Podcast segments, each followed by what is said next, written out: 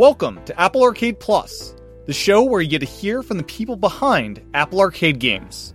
I'm Tim Chen, host of the show.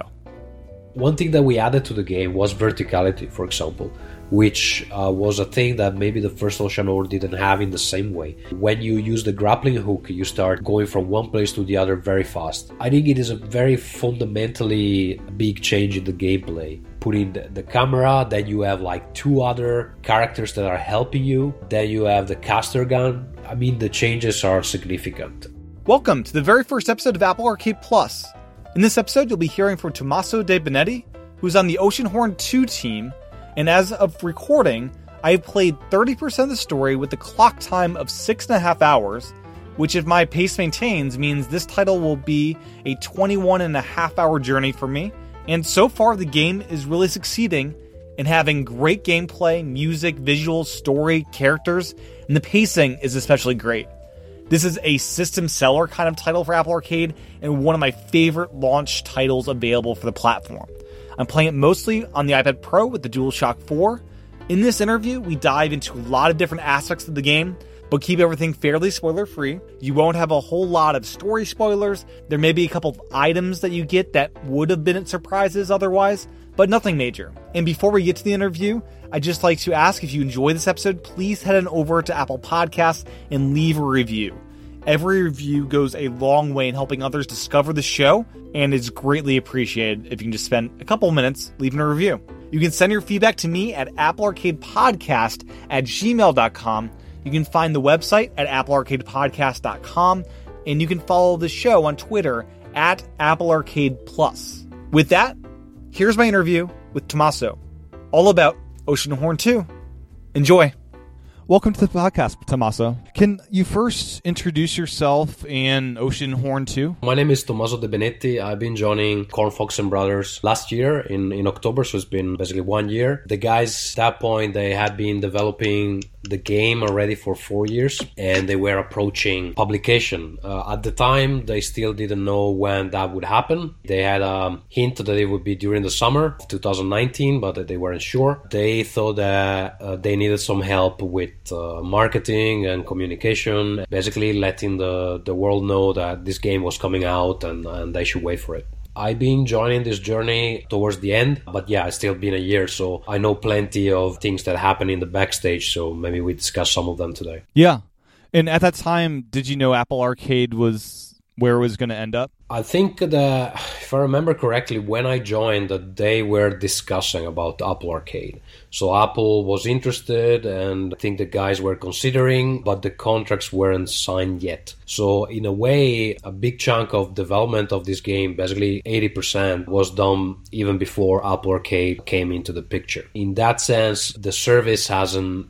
influenced the game that much. It's interesting. And have you gotten feedback from those playing it so far? The original Ocean Oceanhorn debuted on iOS. It was 2013, uh, November 2013, and at the time it was very well received. It was on the front page of many stores uh, for many different markets. Of course, we are getting great feedback from Ocean Oceanhorn 2. There's a lot of people complaining, but um, uh, there is a common pattern uh, among the people complaining, and usually these are people that are not not playing it. They are complaining because it's not coming out on their favorite platform. People that can play it on, on Apple Arcade or are considering playing it on, on Apple Arcade that are generally very happy with uh, with the product. As anything, it has some little flaws here and there, but the beauty of app development is that you can also do updates. And for example, we are already gathering feedback uh, for the first few updates. One of the most common requests is, for example, the inverted uh, y-axis. If you like to use the inverted camera, that's not something we put in from the beginning for various reasons. Like for a long time, we didn't know that there was going to be controller support, and then uh, the team team basically got used to, to play it in one way. And quite frankly, we didn't realize that it was such an important issue for people that are used to play it with the inverted camera. Uh, but of course, it is because if you if you've been playing on console, it is kind of a standard thing. So so that's one of the first thing we, we are gonna address, and uh, it's not it's not difficult to pull off. So we'll have news about that very soon. Excellent. And what kind of other feedback are you getting from players outside of uh, the camera controls? Well, I mean, like, uh, there's a lot of players that, for many of them, this is their first action RPG uh, in the vein of Zelda. I'm not running away from our inspirations. So for them, it's kind of blowing their mind because they never tried anything like that. A lot of the driving force behind uh, the development of Oceanhorn 2 has been trying to recreate some kind of nostalgic feeling for certain kind of uh, experience that is not that easy to find nowadays. It is kind of surprising if you think about it that such a popular series like Zelda doesn't have that many games that are trying to do the same thing on other platforms, some other IPs. And uh, maybe in recent years there's been a bit more. There's been Darksiders, there's been Hob, there's been some other smaller games. But somewhat it's, it's kind of curious that an experience that so many people love doesn't have alternatives to the forefather, you know? Yeah. And it's kind of interesting this game launched a day before Nintendo's remake of a Zelda game, which I just love. That's like it's Zelda season. Everybody, let's play Zelda right now. Link's Awakening, yeah, yeah. It's uh, the childhood favorite of our creative director Heikki uh, Repo. He's also the author of the story of Oceanhorn one and two. I think that that was, uh, if you read, um, we have this blog with some articles that I write from time to time, and one of them is about uh, actually three of them are uh, about our inspirations, and the one about the inspirations of Heikki we very clearly state that uh, Link's Awakening has been one of the main ones together with Mystic Quest, uh, which uh, incidentally was also my first experience with a JRPG. And it's kind of funny because we, at the time, we were living in different countries and uh, we didn't know each other at all. And these are some common experiences that uh, clearly left a mark on, on our generation. With Oceanhorn 2, we, we're trying to, to offer that same kind of, of experience to a new generation for those that have never played them, uh, but also for the people that are about our age if they want something that reminds them of their childhood wonder, you know, at the same time with all the improvements that you've been used to in gaming in the last uh, 10 years or so. Yeah, and it's succeeding there. This is my first experience with Oceanhorn, and I'm mid halfway through the first temple uh, for the owl, and just received all the power spheres and put those down, and it's delighting me in ways that Nintendo would, which is a, a great compliment, I'd say. Yeah, like uh, it was funny. Like uh, I just came back from lunch with some people at uh, Epic. Uh, they have an office in town, and there were there were some some guys from uh, other Epic offices here, and we were discussing about like, uh, oh, but do you think that Nintendo is gonna be mad that that your game is so heavily inspired from a Zelda game? And well, the truth is that they're really not mad. They're quite pleased that the the first, well, first of all, because it means that their series is still very relevant. We know that Breath of the Wild has been the most successful episode so far. I don't know how Link's Awakening is doing, but Breath of the Wild has been massively successful uh, f- uh, compared to any other Uh, episode of Zelda. So there's, I think we were calculating this morning, there's 8 million new players compared to their usual 5 or so that have experienced a Zelda for the first time with Breath of the Wild. And there might be interest in other experiences that kind of remind you of that. And then, of course, well, we know that Oceanhorn has also its own personality. And in a way, we try to make the necessary differentiation. The first Oceanhorn uh, has done super well on, on Nintendo Switch. So Nintendo actually quite like us, I have to say. So the original Oceanhorn got a graphical update for iOS sometime into its life. How's the like current version of Oceanhorn 1 compared to here in 2019 Oceanhorn 2 graphically? Is it a big leap forward? You just need to look at the screenshots. Remember, this is a game that first came out in 2013, and then it was released uh, first on iOS, and then it was released on all the other platforms uh, after some years. The approach with Oceanhorn 2 has been completely different. Like Oceanhorn 1 is a top-down view, reminds a lot more of the classic JRPGs, while Oceanhorn 2 it's a third-person uh, action RPG, that means that you have a 3D camera, you can move around. It doesn't have fixed camera. It just changes the gameplay dramatically, I would say. The game looks good because, well, look at it. I mean, there was also the little concern that it's a, it's it's a very different experience from the first one, and uh, would people be on board with it? And I think for the time being, the, the answer seems to be uh, a resounding yes. It seems that people are, are quite enjoying the changes. Yeah. And Oceanhorn 2 is actually a prequel. It's set a thousand years before the original. We left it quite vague in the beginning. even though someone who knows Oceanhorn first one uh, very well would have been able to figure it out, we have stated it explicitly only a few weeks before release that it was a prequel. The idea there was to set up the events that bring to the first Oceanhorn. If you ask me which one should you play first? It's a bit of a chicken and egg question, right? It depends what kind of style of game do, do you prefer. Do you prefer this uh, kind of uh, top down camera or do you prefer to have full control of the camera? But story wise, they complement each other. So whatever order works for you, it works for us, and you don't really need to play Oceanhorn One to understand Oceanhorn Two. And uh, well, if you play Oceanhorn One after Oceanhorn Two, you will understand what happens afterwards. So it's like watching Star Wars. Do you start from Episode Four or, or Episode One? Like most people will start from four, I guess. But yeah, are there any Easter eggs for those that did play the original already to look out for in Oceanhorn Two? Kind of little little tidbits from the world? Yeah, I was discussing this with the guys, and um, we came to the conclusion that not really, because the whole game is the setup to the first one. It depends. What do you mean with this Easter egg? If you mean like, are we in the game? Uh, no, uh, we didn't put anything funny that way. There are references that if you play the first Ocean Oceanhorn, you will understand. Most likely, if you remember the plot. In the sense of real Easter eggs, I don't think those were put in the game. So I can save some time to people that are looking for them. Like you can learn more about Oceanhorn One here, but not much about uh,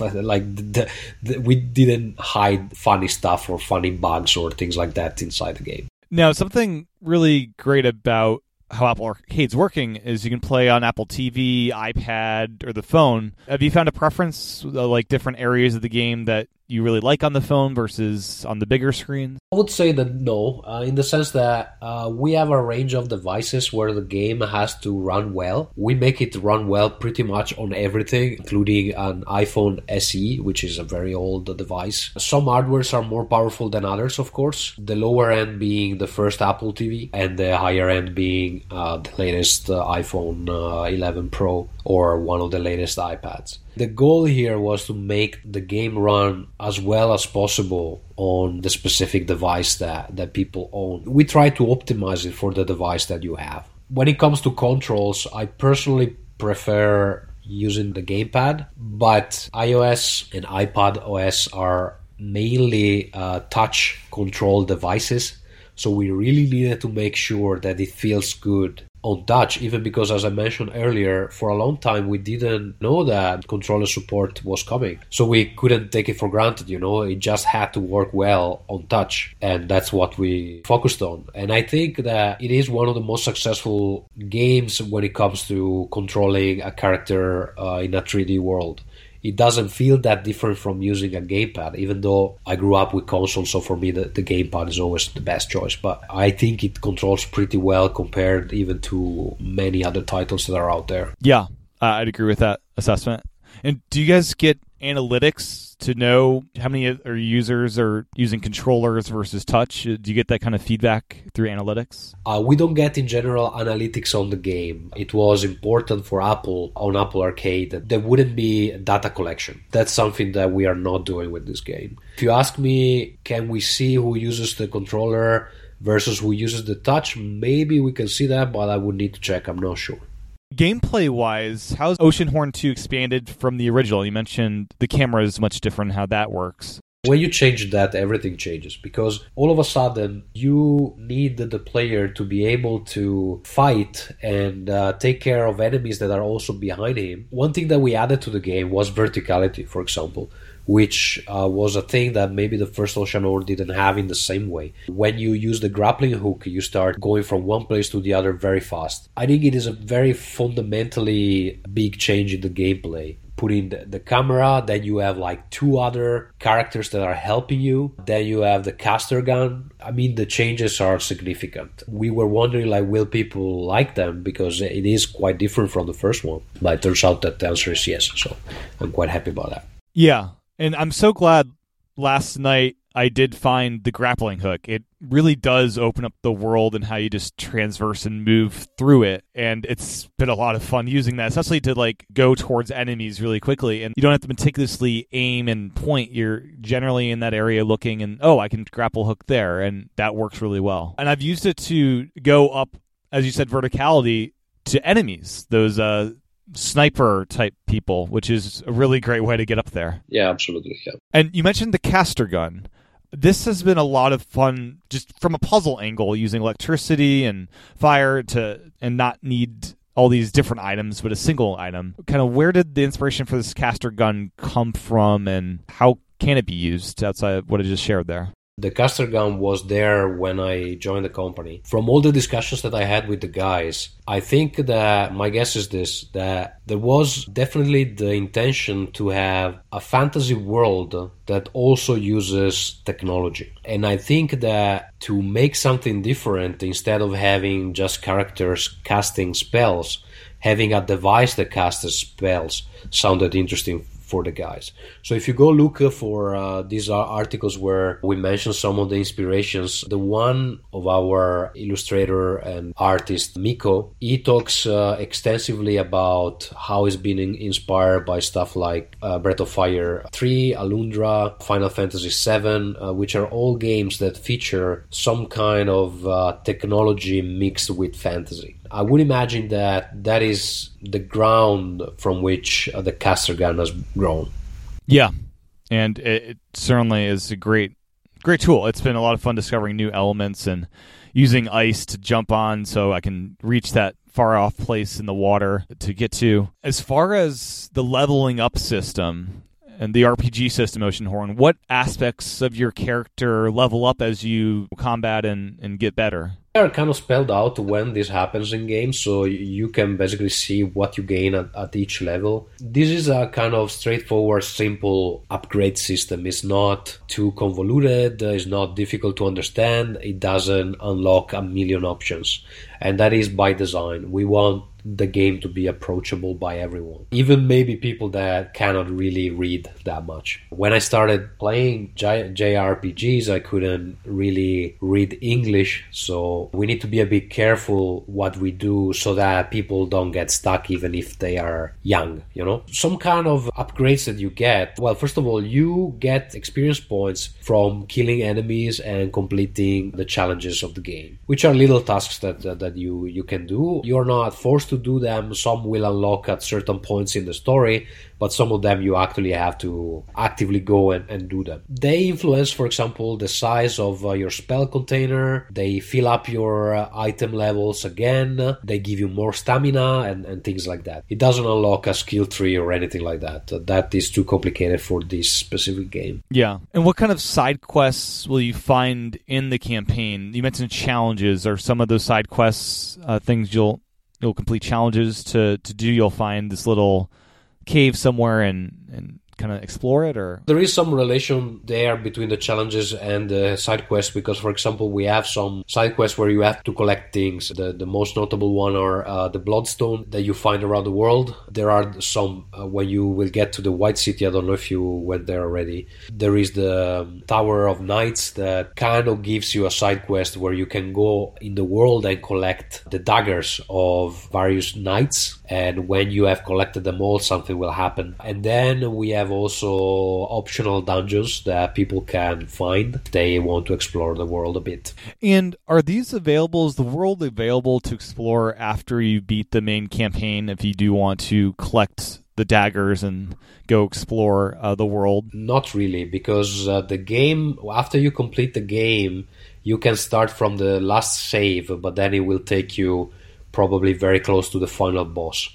So I would recommend that if you want to explore the world, you do it before going to the final boss. Okay, understood. Do you have any favorite Game Center achievements that are especially whimsical in how they're kind of phrased or put together? Yes, there are, for example, some where you have to freeze an enemy and wait for one of your partners to break it. There's one where there's this training dummy that you encounter uh, early in the adventure, and if you keep beating him, the, he will fight back, and then you actually have to fight it. So those are maybe fun. And then, uh, well, some of the challenges are actually used uh, as, in a way, as a tutorial for the game. So if you complete them, you will learn some actions that are useful later on. And uh, some of them are even uh, kind of silly. For example, if you try out the battery saving mode, you you, you unlock a, a, challenge. Some of them you have to put a little bit more effort. Yeah. And you aren't alone. You mentioned, uh, you know, one of your characters can break an iced over character you now have Trin and Gen. What kind of commands can you give them to solve puzzles, and how do they help out in battles? Well, mostly they take care of themselves. Like the player should never worry where they are, except when you are commanding them to go to certain places. They take care of themselves. When they are hurt, they will revive. So you don't really have to worry about them. They're there to support you they're not there to annoy you. You can give them some uh, simple command. Uh, for example, you can use them, as you mentioned, to step on certain buttons that will help you to solve some puzzles. Uh, you can ask them to stay put or anyway attack a specific enemy if you really want them to do that. Otherwise, they kind of know what to do. Understood. Yep. And as I was playing this game, uh, you know, with headphones on, and that's kind of the only thing I'm listening to, I've noticed just the music is just phenomenal. Have you considered adding like a soundtrack mode when you launch the game? Uh, to for players that just want to open up and listen to the Oceanhorn as they're working on something else? Not really, because it would be much easier to just release the soundtrack. I think the the soundtrack is getting quite a lot of love, and uh, we haven't discussed with the composer yet about options. What can we do with it? But now that we're seeing that people are liking it, maybe we we can do something with it. I think. Yeah. How's the music compared to the original Oceanhorn? Is it the same composer, or is it a whole new uh, set of themes? Does it build on that original score, or how do they relate? Kalle, the, the composer is called Kalle Ylitalo, Finnish guy. He worked also on the first soundtrack. He did such a good work on that that uh, we thought that okay, he can take uh, also this one, and uh, I think uh, he he definitely uh, overdone himself. And then speaking of the audio, I also really appreciate at least the English version has a great amount of voice acting. Have you guys done voice acting for, I believe, the other 13 languages, or is it uh, in those languages? Uh, just the subtitles throughout the game. The languages, I think in total there are 14. Um, there's one problem with Arabic. Uh, I don't know if it's uh, in the game yet. I think probably not. And uh, the problem with Arabic is very simple that it is uh, such a weird alphabet that uh, we have some little problems rendering it correctly. So it kind of goes out of the windows and it's not displaying as it should, but we will get it done. But yeah, the, the, the languages are 14. I think it might be 13 in the game right now. Talking about uh, voiceover, I think we will just keep the English, even because we got some kind of very popular actors doing uh, the voices for in English, and it would be very difficult to organize for other equivalent actors in other languages. It's it's a big investment in budget, which probably is not not happening at this point. Yeah, and I must say, when I play games that are from Japan, I do prefer the Japanese audio and reading English subtitles because there's a lot of emotion that you still get from hearing the voice. And is that English preserved in other languages? They're just hearing the English while reading their own language. Yeah, yeah, they can listen to the English and and read uh, in their own language. So basically, it's just subtitles. Excellent. As far as combat, do you have any tips you can share with you know not dying? I guess uh, is the you know, uh, sh- using the shield, and what other kind of things can you suggest there? There is something that some people might have not discovered yet, and it is that with the shield, uh, you can do a parry. And if you're familiar with other games uh, like Dark Souls or uh, even the latest Zelda has it, uh, the parry is when uh, you try, most of the Platinum games have it. The parry is when you are responding to an attack of an enemy at the, with the right timing. And you can do that also in Oceanhorn 2. I have to say that we don't communicate that too well, and it, it is something that I've been discussing with the guys that maybe we should uh, show it a bit more. For people who like to experiment, if you take out your shield at the right moment, you can stun the enemies. That would be my first tip. And then uh, when it comes, for example, to some uh, uh enemies, uh, the ghost is quite interesting because the right way to fight it is basically when you face it, it will appear at your back. The way to fight it is to leave the character watching in one direction but move the camera towards the ghost. So the character doesn't have to watch to, to look at the ghost, but the camera can look at the ghost. And if you do that, then you have the right time to turn around and hit it. Fascinating. Yeah, that's a really good tip. And the whole parrying concept, uh, Wind Waker did that especially well with parrying, and that is a really great tip to start using when you're fighting. And then as far as swimming, you have limited stamina for swimming. Is using the ice the best way to kind of transverse these longer lakes, or are there certain items or potions you can get to increase your longevity there. Yeah, you'll definitely get something useful to traverse water later on. So I wouldn't try okay. like at the point where you are. I wouldn't try to spend too much time in water because you're not gonna get very far. But uh, but you will be able to explore water more in depth later on. Okay, excellent. And when you do die, say you drown, there's not a huge penalty, right? You lose some hearts, but nothing from your inventory kind of do- goes away? No, I think you just lose some uh, energy, if I remember correctly. And how many hours do you anticipate it taking for players to finish the story, the campaign? We've been running some tests here at the office, and uh, it is difficult to do when you've been working on the game because, of course, most of the team knows the game very well. So can we do it as fast as possible? Imagine like the developer of the game knows all the puzzle, knows exactly where to go, can skip the dialogues, etc. If you do it like that, I think the fastest run was something around five hours.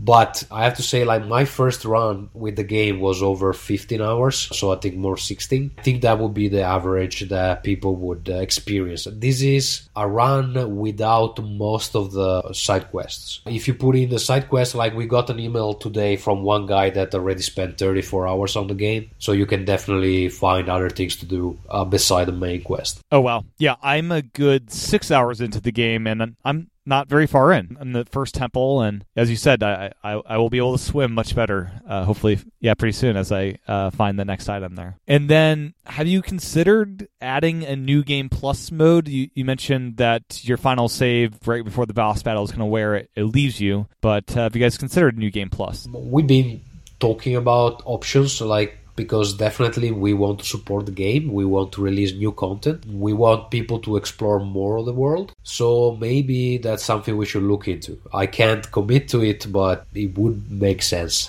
now that you mention. Yeah.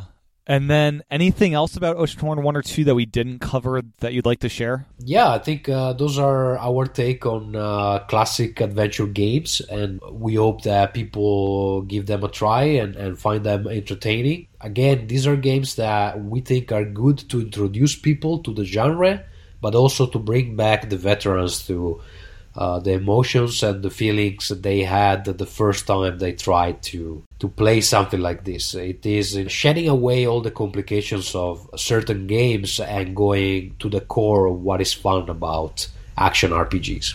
Excellent. And where can people find more information about both Oceanhorn 1 and 2? Well, we have a beautiful website that I'm uh, curating. Uh, it is reachable at www.oceanhorn.com. From there, you can find the blog. publish a new piece maybe every couple of weeks, sometimes more, sometimes less. If you subscribe to our newsletter, you get them in advance. Then we have a very vital uh, Facebook page uh, dedicated to Oceanhorn. We also have the one of Cornfox and Brothers, but but uh, the one about the game is, is where you want to be. And uh, and also we have a Twitter account at www.twitter.com slash cornfox. The, the Twitter account is about the company. Uh, we also share Oceanhorn uh, news, of course. But uh, I think Oceanhorn was taken. Well, thank you so much for your time today. Really do appreciate learning more about Oceanhorn 2. It's been a great game for me just having such a in-depth and large game on Apple Arcade to sink my teeth into. It's been phenomenal. I can't wait to finish it and then pick up Oceanhorn 1 to experience that as well. Thank you for the opportunity, Timothy. Well, that was my interview with Tommaso De Benetti. I'd like to thank Tommaso for his time recording this episode. If you haven't already, go and download Oceanhorn 2, and when you finish that, give Oceanhorn 1 a try, which is available on Apple platforms, but also on the Nintendo Switch and other third party platforms. As I mentioned at the top of the episode, please head on over to Apple Podcasts and leave a review. Every review goes a long way in helping others discover the show. You can send your feedback to me at applearcadepodcast at gmail.com. You can find the website at applearcadepodcast.com, and you can follow the show on Twitter at Apple Arcade Plus. On the next episode coming up is Tint. This is a puzzle game that is best on the iPad with the Apple Pencil. So if you want to play that ahead of time, that is what is coming up next on Apple Arcade Plus. Tint. Thanks again for listening. Talk to everyone again real soon.